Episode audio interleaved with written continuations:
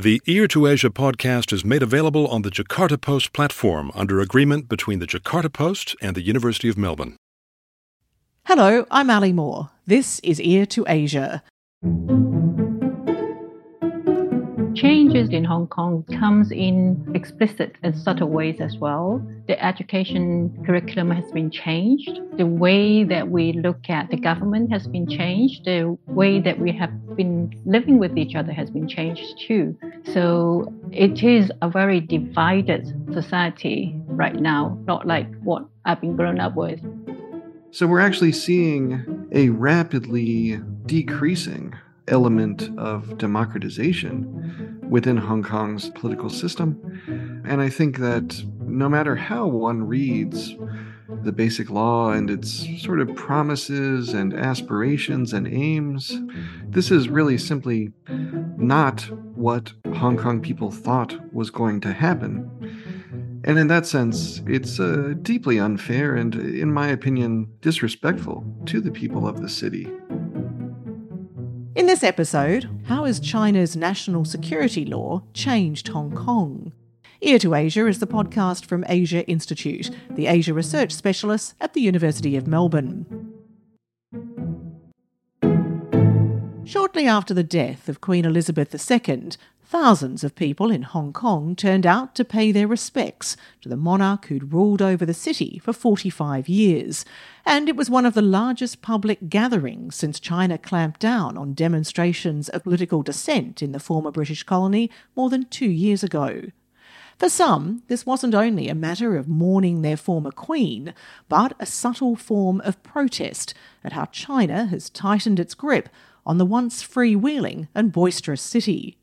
In the lead up to the 1997 handover, China agreed to allow Hong Kong its own system of governance for 50 years under the One Country, Two Systems aegis. Included in the agreement were universal suffrage and the continuation of the British legal system. But in 2020, after months of mass protests in the streets of Hong Kong during 2019, Beijing's patience ran out and it imposed the national security law on the territory which resulted in activists and journalists being jailed for their role in the protests. So, how has the national security law affected the city's ethos?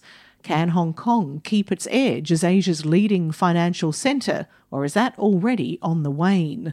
What's happened to the city's arts and culture? And what does it mean to be a Hong Konger today, in a city where the freedoms many grew up with no longer exist? Joining me to examine the impact of the national security law on life in Hong Kong, a translation studies expert and Hong Kong native, Associate Professor Esther Leung from Asia Institute, and long-time China watcher, Dr. Kevin Carrico from Monash University. Welcome back to Ear to Asia, Esther and Kevin. Nice to be here. Thank you. Thank you. Let's start with a big picture look at Hong Kong today, two years on from the introduction of the national security law and almost three years since those big protests of 2019. Esther, as someone who grew up in Hong Kong, what's Hong Kong like today? What's your sense of how it's changed? To me, it has been changed a lot, as you have said. But I have lived in Hong Kong, born and bred over there, and have most of my education there as well the way that it is now, it is very different from what I have experienced and what I've gone through before. Can you give us a sense of where you see those changes? Changes comes in explicit and subtle ways as well. The education curriculum has been changed. The way that we look at the government has been changed. The way that we have been living with each other has been changed too. So it is a very divided society right now, not like what I've been grown up with. Your neighbor is pretty much your lifelong friend and yeah, relatives, families looking out for each other. It has been changed in that way too. So that's the most, I think, devastating experience for me in a way that my friends are no longer there. Most of them have migrated. We'll look at all those issues in more detail in a minute, but I'm particularly interested in your comments about neighbours. Neighbours were always people who would look out for you. Is it a less friendly place? I would think so. because after what had happened in the previous couple of years, we have been divided by the different views that we have about what's been happening. The trust with each other are gone in a way because that is why I think the government is trying so hard to have all these propagandas going on even in the community in the neighborhood itself that change the way that people assess information disseminate information and the way that they treat each other as well Kevin, you've described Hong Kong as a politically engaged and dynamic society. They're your words. Is it still? Well, I believe that political dynamism and engagement still very much exist below the surface. But, you know, my own experience, I first came to Hong Kong in uh, 2003 from China in the midst of the Article 23 controversy which was about, uh, at that time, the passage of a national security law. And what I saw uh, when I arrived in Hong Kong was, as I mentioned, a deeply politically engaged and dynamic city where people could hold a diversity of views, but still be able to talk about them reasonably, talk about them openly, and really, you know, even if one disagreed, respect the diversity of views and understand one another. But what we've seen since June of 2020 is really the just complete crushing and annihilation of that civil society, of that mutual trust and understanding, and the attempt to eclipse that with a society sort of very similar to what I saw in China at the time, right? Where there's really only one voice that can speak with authority, and uh, anyone who disagrees is immediately either silenced or um, sent away. And that's a, a very, very dark turn for a really great city. So, Kevin, if the catalyst for that in June 2020 was the national security law, we know that that law focuses on four specific areas. They criminalise any act of secession, subversion, terrorism, or collusion. Can you give us a draw us a picture of how different that law is to what was the legal structures of Hong Kong? Yes, uh, that's actually very easy to do because uh, in my opinion you know we talk about the national security law as if it's a law right? Um, and there are sort of four areas right? Uh, secession subversion terrorism and collusion that are deemed illegal. Now the problem is that these four terms are applied in such a broad you know, just ridiculously broad manner, right? That essentially anything that the government dislikes can be placed under these four categories, right? So that's sort of the main problem uh, with the national security law, insofar as Hong Kong long had a uh, very dynamic and resilient rule of law system. One knew what was legal and what was illegal. If one abided by the law, one would not have any problems. If one violated the law, of course, as with any society, one would encounter punishment for that.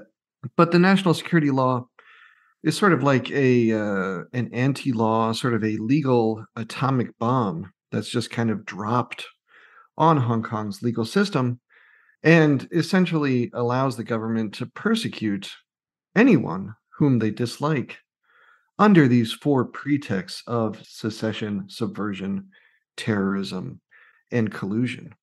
And the impact on Hong Kong's legal system has been disastrous, of course, uh, with numerous people held on sort of pseudo crimes, facing, uh, you know, essentially potential life sentences.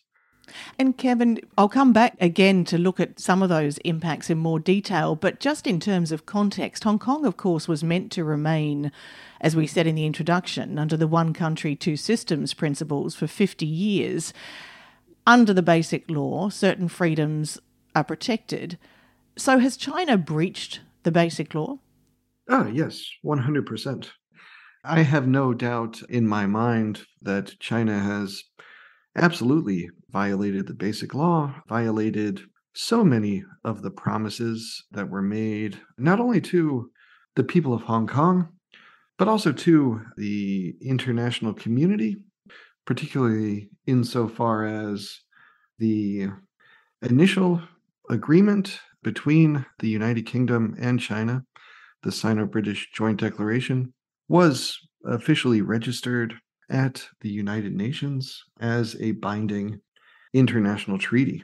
And it's depressing to see those promises broken while at the same time realizing that at the moment there is not much that one can do. At the same time, though, Kevin, isn't there, in a sense, wasn't there a poison pill built into the text of the basic law which would allow China to argue that it has not breached the basic law? Because if you look at which body holds the ultimate power of interpretation, it's Beijing. Ah, yes, that is uh, very true. And that's, I think, one of the fatal flaws of the basic law, which is that the final right of review and interpretation is placed in the hands of the National People's Congress.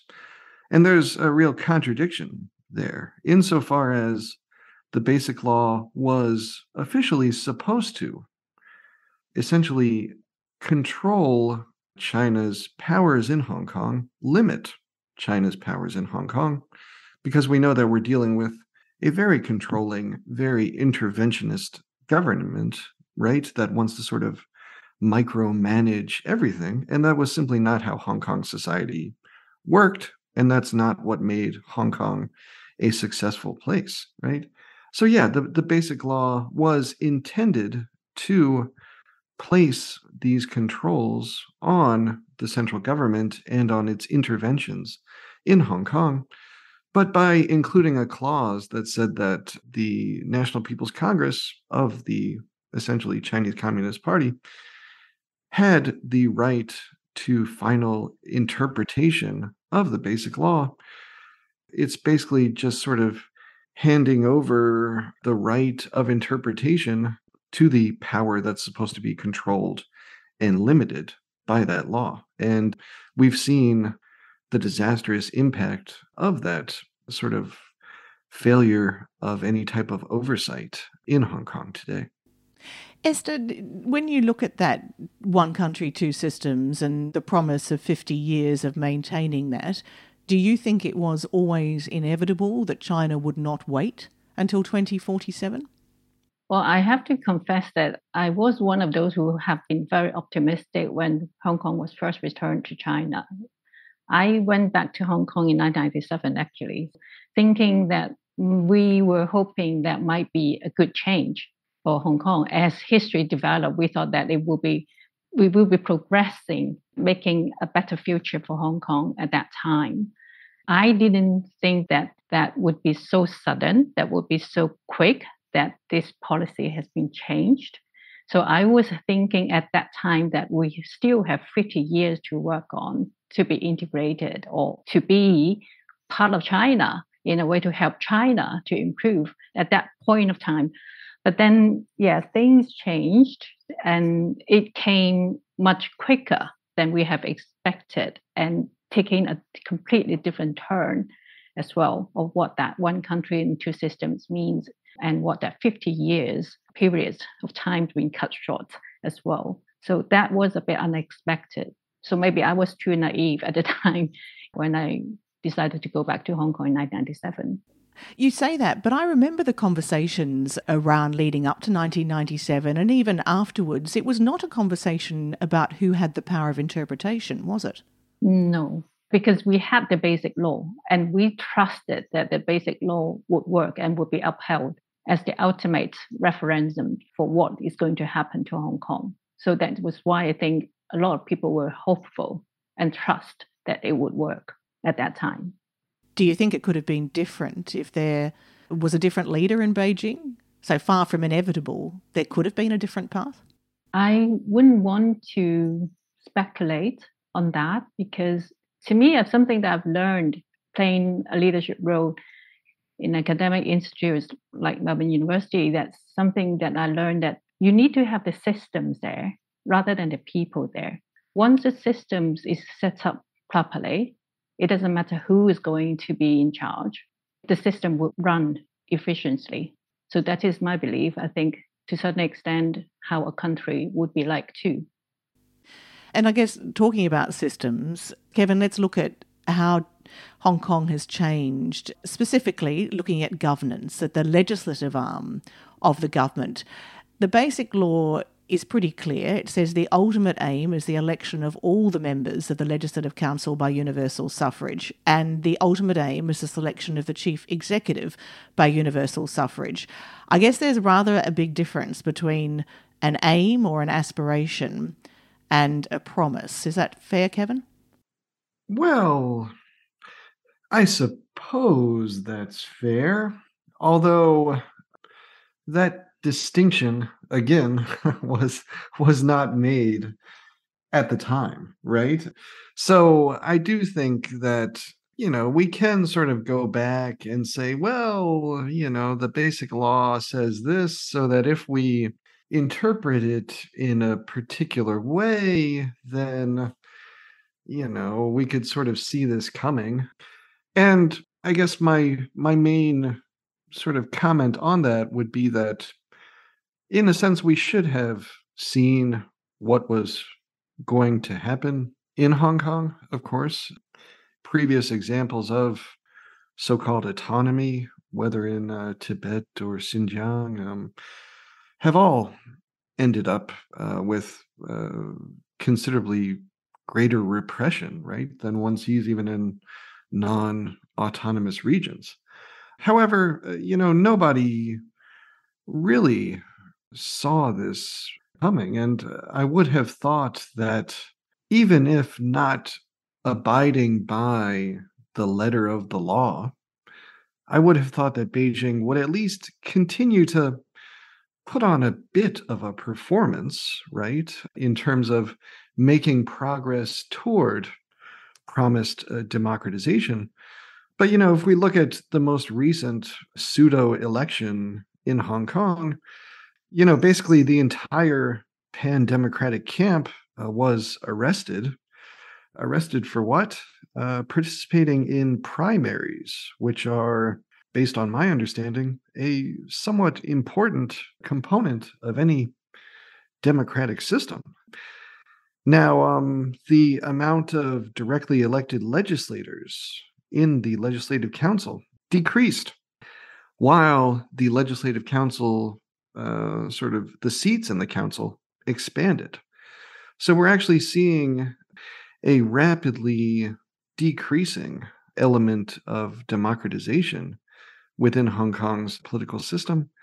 And I think that no matter how one reads the basic law and its sort of promises and aspirations and aims, this is really simply not what Hong Kong people thought was going to happen and in that sense, you know, it's uh, deeply unfair and, in my opinion, disrespectful to the people of the city for Beijing to essentially have not only tricked people, but also really, you know, destroyed a city's political, legal, and by extension, economic and cultural systems. And Kevin, in, in a very practical sense, the right of people to seek office it's fundamentally changed, hasn't it? And we saw this in those latest elections. It's a very limited field of people who can be voted for. And in fact, we ended up with, uh, from those last elections, we ended up with pro Beijing candidates winning a landslide.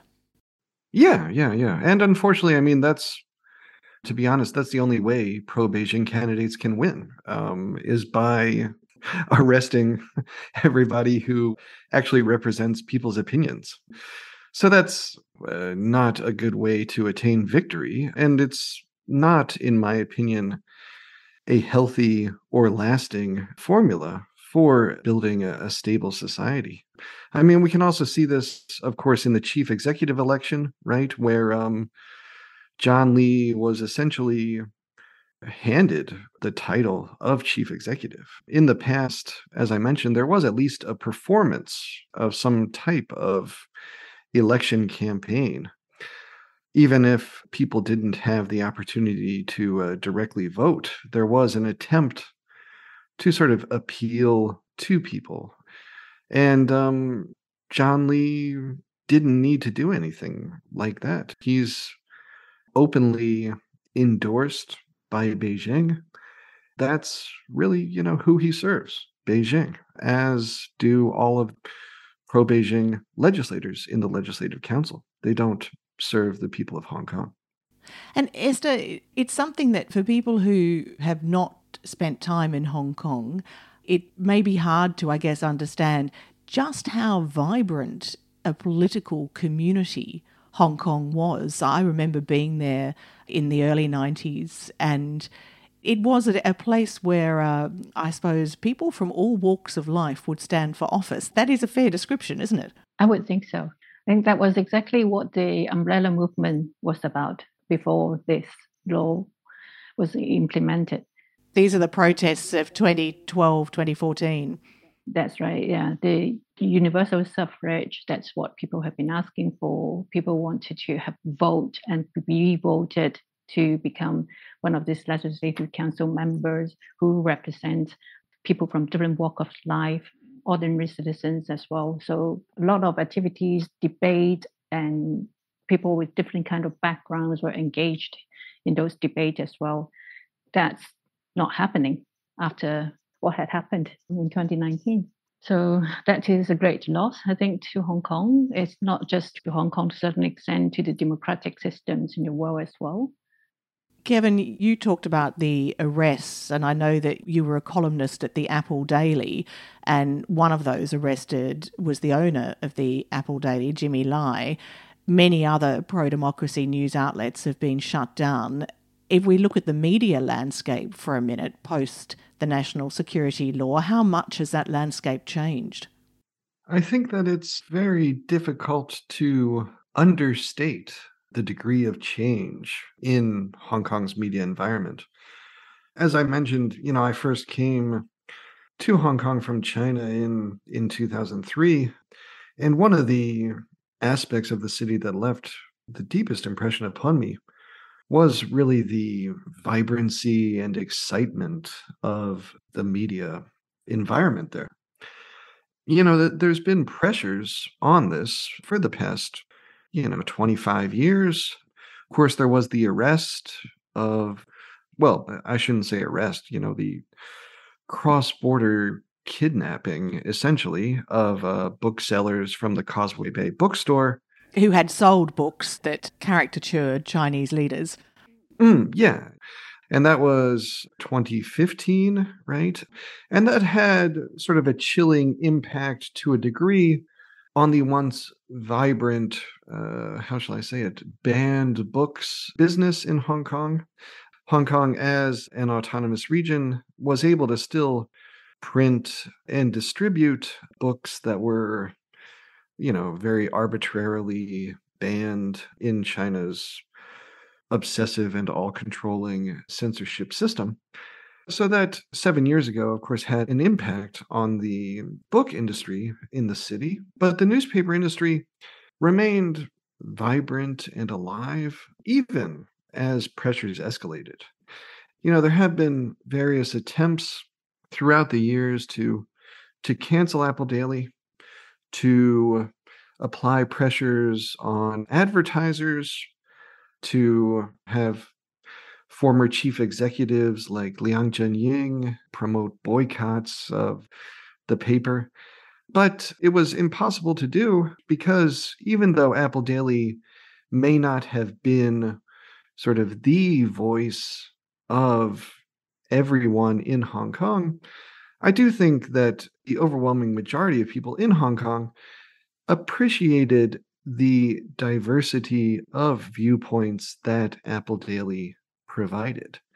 And so it was really only with the national security law, its destruction of this legal system, that the Hong Kong and by extension Chinese governments were eventually able to finally act and uh, kill uh, this um, significant media empire.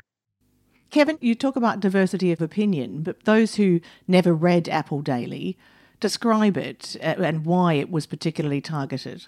I would say that Apple Daily was an openly pro democracy paper.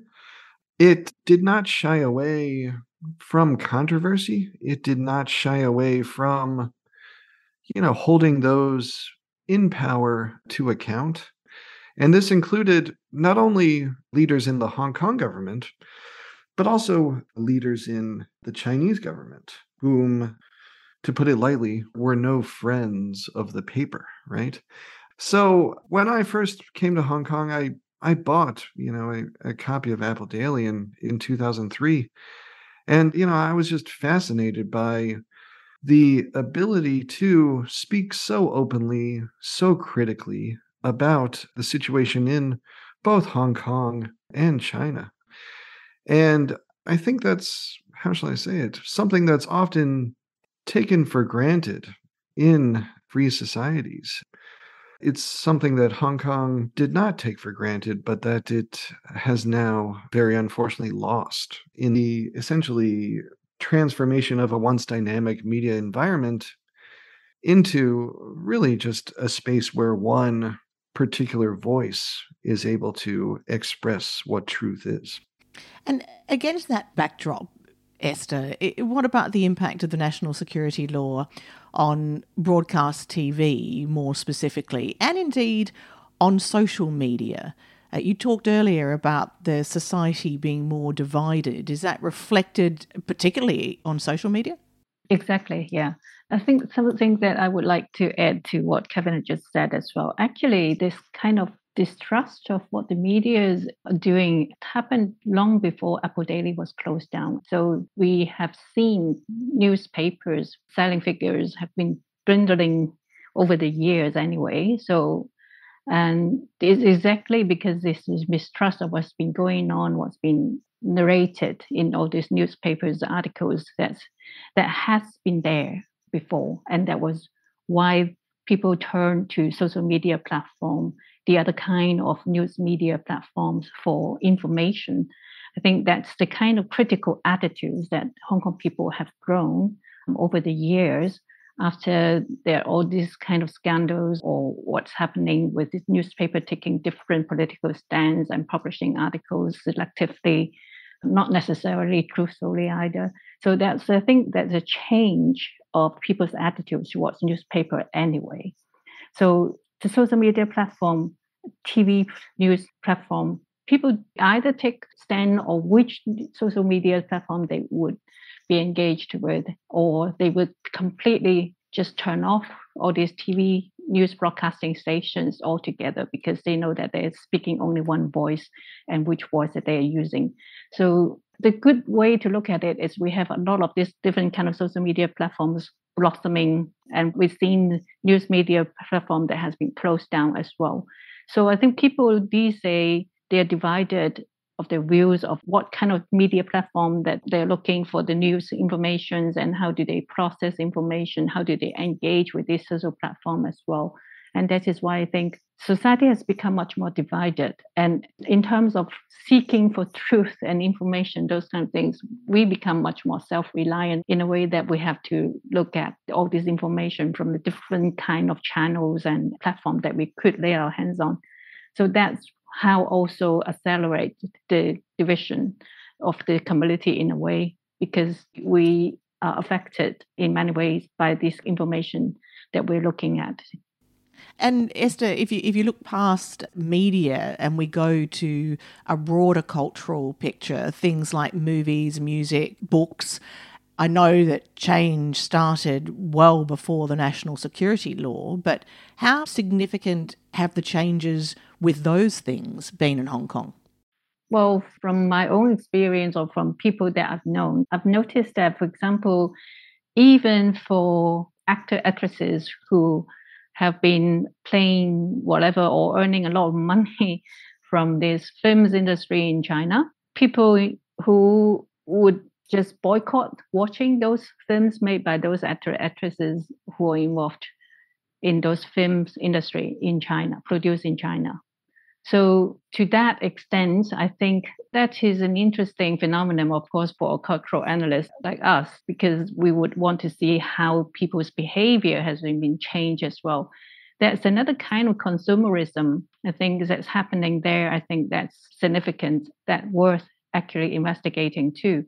Language wise, people have put up a much more stronger resistance to use Mandarin, Putonghua in Hong Kong as well. So that kind of resistance and that kind of boycotting behavior of people who are involved in this so-called Chinese oriented or Chinese producers, how in the long run that will affect this industry, the media industry in Hong Kong as well. So I think that's something that we might want to watch out for.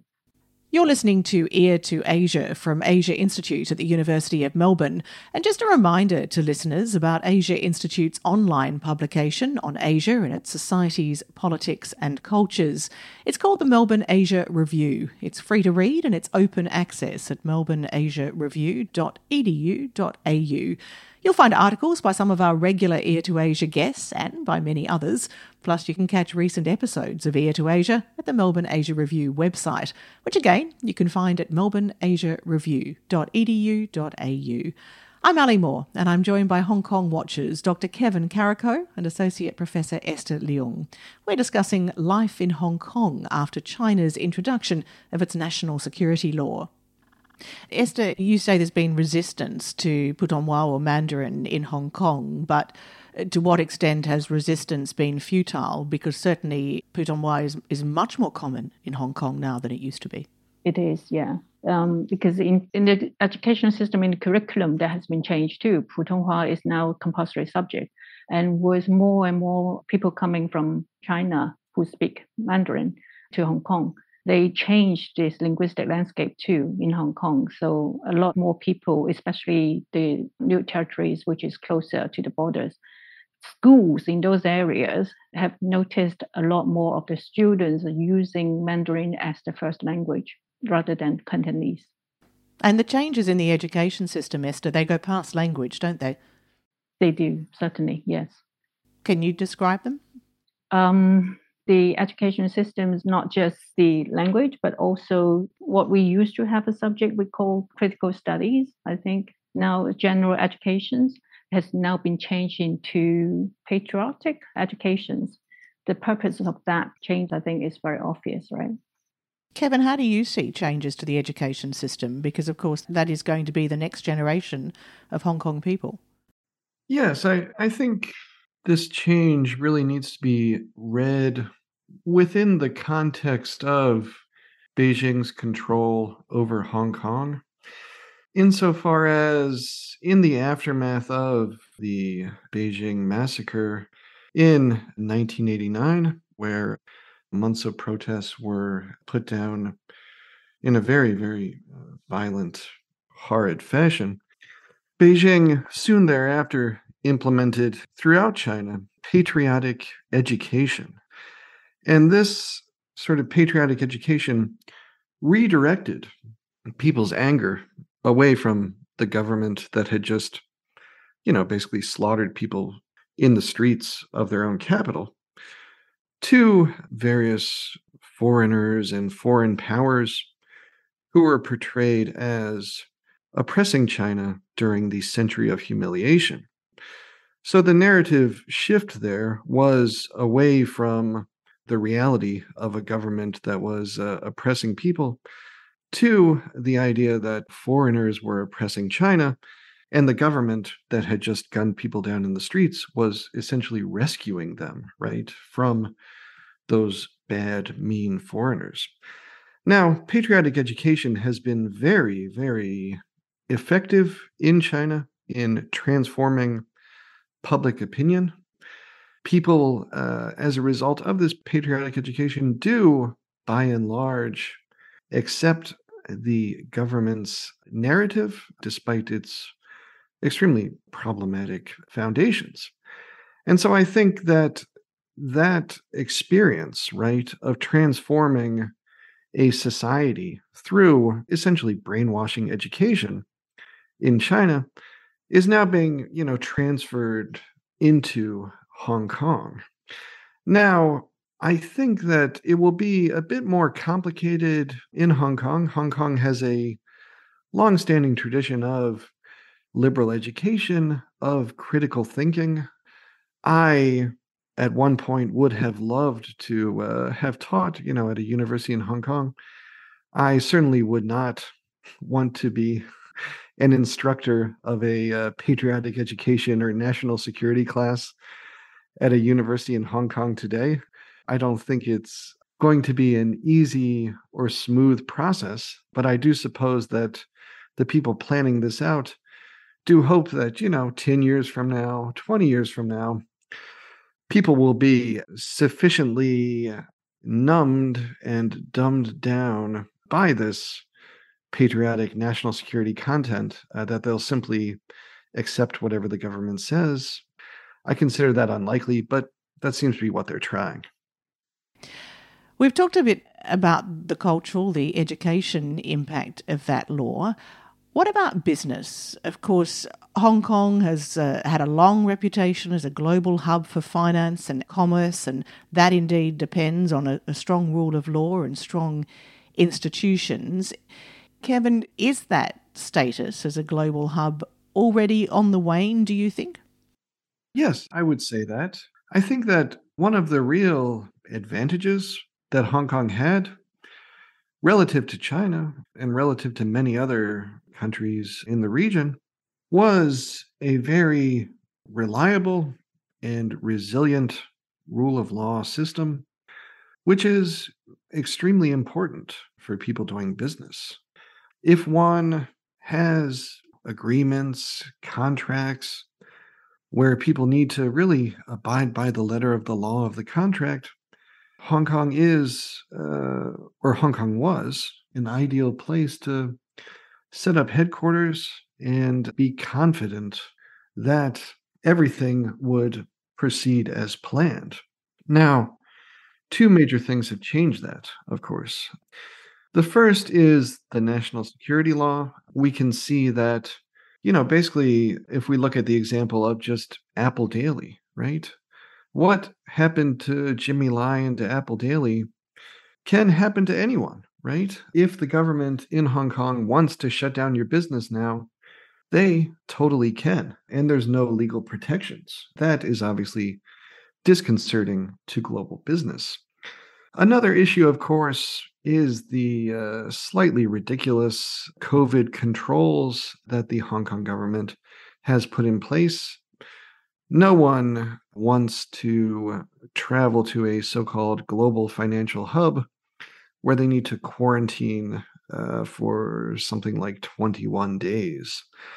Of course, uh, the Hong Kong government is now changing their quarantine rules, uh, relaxing them considerably, although not um, completely. But the uncertainty and instability and anxiety created by the national security law which is, as I emphasized, just sort of the end of all law, remains uh, very much in place and makes Hong Kong a very unfriendly place for businesses that rely on certainty and stability. At the same time, though, Kevin, if you're trying to actually assess the impact of the national security law on business, how hard is that to do given COVID? Can you separate the impact of the law and the impact of COVID? Uh, I know thousands of people from all different backgrounds have left Hong Kong in recent years, but how much do we actually know about what's driving those departures? I agree. It's certainly hard to say with 100% certainty, but I would say that as the Hong Kong government relaxes its quarantine requirements, we will be able to see if global businesses suddenly go rushing back to Hong Kong. I'm not a gambler, but I would say that I wouldn't place my bets on global business scrambling back to a city where companies are shut down at the government's whim and the entire political opposition uh, sits in prison awaiting uh, sentencing. Is there evidence, though, Kevin, that, that businesses have shut down? Like, can you name businesses that were there because it was a global hub and they are no longer there? Well, I can say that I do know that uh, a number of US companies, which uh, once played a really sort of dominant role as having regional headquarters in Hong Kong, are departing the city in many cases for Singapore. Maybe I can add a bit of my observations to that point because if we look at this census, the statistics by the Hong Kong government that we have seen from the end of 2021, the populations has gone down from 7.4 million to 7.29 million. And then the population's growth is a negative of 1.6. The implication for that, the worrying factors of that, I think, is with these changes of the populations, we have seen a lot of people who left Hong Kong who are between the 30 and the 50 years old, mid to high level management in their career.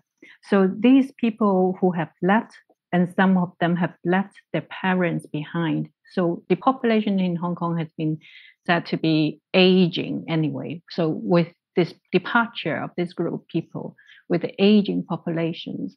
So we can see not that far in the future that will become an issue.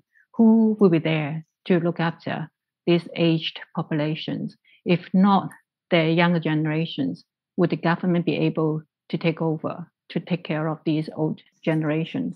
So I think that would have a significant impact on how business would be run and whether business could be run and who will be running it in Hong Kong too. So this exodus of special talents in a way, I think would make an impact on how business development would be like in Hong Kong in the mid and long term in the future. Esther, the people that you know who have left and from your observations, what's the primary motivation for leaving? Most of these people who have left are families with young children. I think they are worried about educations of the children. And that is why I think they have left. And some of them have left because of different political stance, of course, and they would be worrying that taking a different stand would that means putting a cap to the career development in a way. So, and that is why they have left. And when you say concerns around education of their children, is it around the style of education that they would not be getting in Hong Kong? I think so. With the change of curriculum and everything, the divided community I'm talking about that's even happening within family too. I mean, the young generation is going to be brought up with this patriotic education in a way, they would be thinking in, in complete different ways in the long run. I mean, they are young kids being taught in such a way or given all those information. They have to pass the examinations, right? So they would be studying all those informations that I'm sure would change the way of thinking.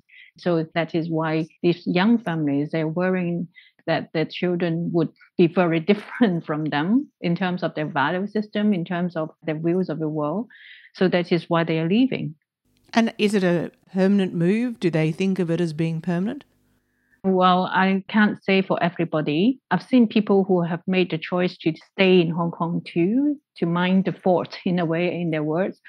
But there are people who are living and saying that, okay, at least they have ensured that their kids would enjoy their education system to a certain extent until certain age, and they would be there overseas. They would not be going back to Hong Kong. What does mind the fort mean for a Hong Konger? There are people who are still dedicated, committed to their professions. I've got lawyers, medical professionals, friends who are still there. They are fully aware of there are people who cannot afford to leave Hong Kong. So they would be there to take care of those people. So I really have great admiration of those people who are doing that right now in Hong Kong. Kevin, we've crossed a lot of territory in terms of impact of the national security law, but one thing I did want to look at more specifically was the legal system, which you've already referred to. I thought it was of note that earlier this year, the United Kingdom announced that two of its Supreme Court judges would no longer sit on Hong Kong's top court because of what was described as a threat to civil liberties. How much has Hong Kong's British common law system changed under China? I, uh, again, I feel like it's difficult to understate the extent of changes. Really, what long distinguished Hong Kong from China was a um, reliable, resilient, and clear legal system where, you know, what was legal was legal and what was illegal was illegal. People who acted in a legal way would have no problems, and people who acted in violation of the law would be given a fair and open trial, right? And we've seen that recipe for success just completely wiped out in recent years. People like the various pro democracy candidates who were arrested for participating in a election primary were not doing anything illegal were not violating any type of law right and were behaving in a way that has long been, you know, completely acceptable in Hong Kong. And yet they have now been arrested. A considerable amount of them are pleading guilty. I believe 28 or 29 out of 47. And one question that people are left to ponder is why are these people pleading guilty? I can say with a high degree of certainty that they are not pleading guilty because they think they've done anything wrong. They didn't do anything wrong. They participated in an election primary. They are pleading guilty because they realize that in Hong Kong today, there is no hope of a fair and open trial that actually weighs the evidence and rules in a reasonable way. Hong Kong's legal system has been transformed to very much resembles China's legal system, where anyone who uh, the government dislikes faces persecution, which is then dressed up essentially as prosecution within a sort of uh, charade of a legal system. And that's a massive and depressing change for the city. And we could continue this conversation for a very long time, but we do need to draw it to a close. Uh, Kevin, you said no hope there in terms of a fair trial under the legal system, but what about hope more generally? Do you have faith that that enormous dynamism and that political engagement that was there and may still be there below the surface will survive and one day prosper again? Yes, yes. I, think that if we compare dictatorships and democratic societies, dictatorships simply don't last forever. There's a combination of bad advice to leaders surrounded by yes men and public resentment that eventually builds up and leads to the end of unaccountable unresponsive dictatorships. So I think for people trying to implement an unresponsive, unaccountable political system in Hong Kong, a city that has long been open, dynamic, and diverse, I think that while they might be able to succeed in the short term, the track record of democratic societies versus dictatorships really shows that this won't last for long. And I think we all look forward to seeing the return eventually of a more liberal, open, and thoughtful model of the type that the Hong Kong people deserve. Esther, do you share that optimism? Uh, to a certain extent, but not entirely. not that optimistic as Kevin because with what's happening not just in Hong Kong in different parts of the world as well, I think yes, we may have some days getting back to normal, but with what's happening around the world these days, I'm not that optimistic. If we do, it will take a long time, I would think. And you, as we said at the outset, the question that was posed was what's been lost in Hong Kong? And there has been an enormous amount written about Hong Kong identity and a sense of loss that many Hong Kongers feel. Is that you, Esther? I would think so, yes. In the past, we don't even have the term Hong Konger, right? So we usually just call ourselves people from Hong Kong or I'm from Hong Kong we didn't have the term Hong Konger as such in a way. So in Chinese, of course, this is the same Hong Kong Yan, right? But when we translate Hong Kong Yan into this English term, so which one are we using? Hong Kong people, Hong Konger, people from Hong Kong, and what does that signify as well? So I'm constantly asking myself, what does that imply? And what does that signify if I'm saying that I am a Hong Konger or if I am people from Hong Kong? What does it imply? What difference does it make to you? Being Hong Konger, I think it adds to the label of Hong Kong people, right? You have you have add a different layer of symbolism of what you are and who you are in a way. But if you're just saying that I'm people from Hong Kong, you, you might be taking a stand that I'm originally from that place, that region, so I'm from that place, I'm from that geographical position. So the kind of emotional value you attach to it is slightly different, I would think. Which term do you prefer? Uh, it depends on the context, I have to say. Identity is very difficult for Hong Kongers or people from Hong Kong at the moment, isn't it? It is. Yeah, it is difficult, especially being an academic who's overseas at the moment. Well, I really do appreciate both of you being so generous with your time and with your insights for what is a very complex and challenging conversation, and of course, no more challenging than for the people of Hong Kong or Hong Kongers. Esther Leung and Kevin Carrico, thank you so much for talking to Ear to Asia. Thank you. Thank you. Our guests have been Associate Professor Esther Leung from Asia Institute and Dr. Kevin Carrico from Monash University.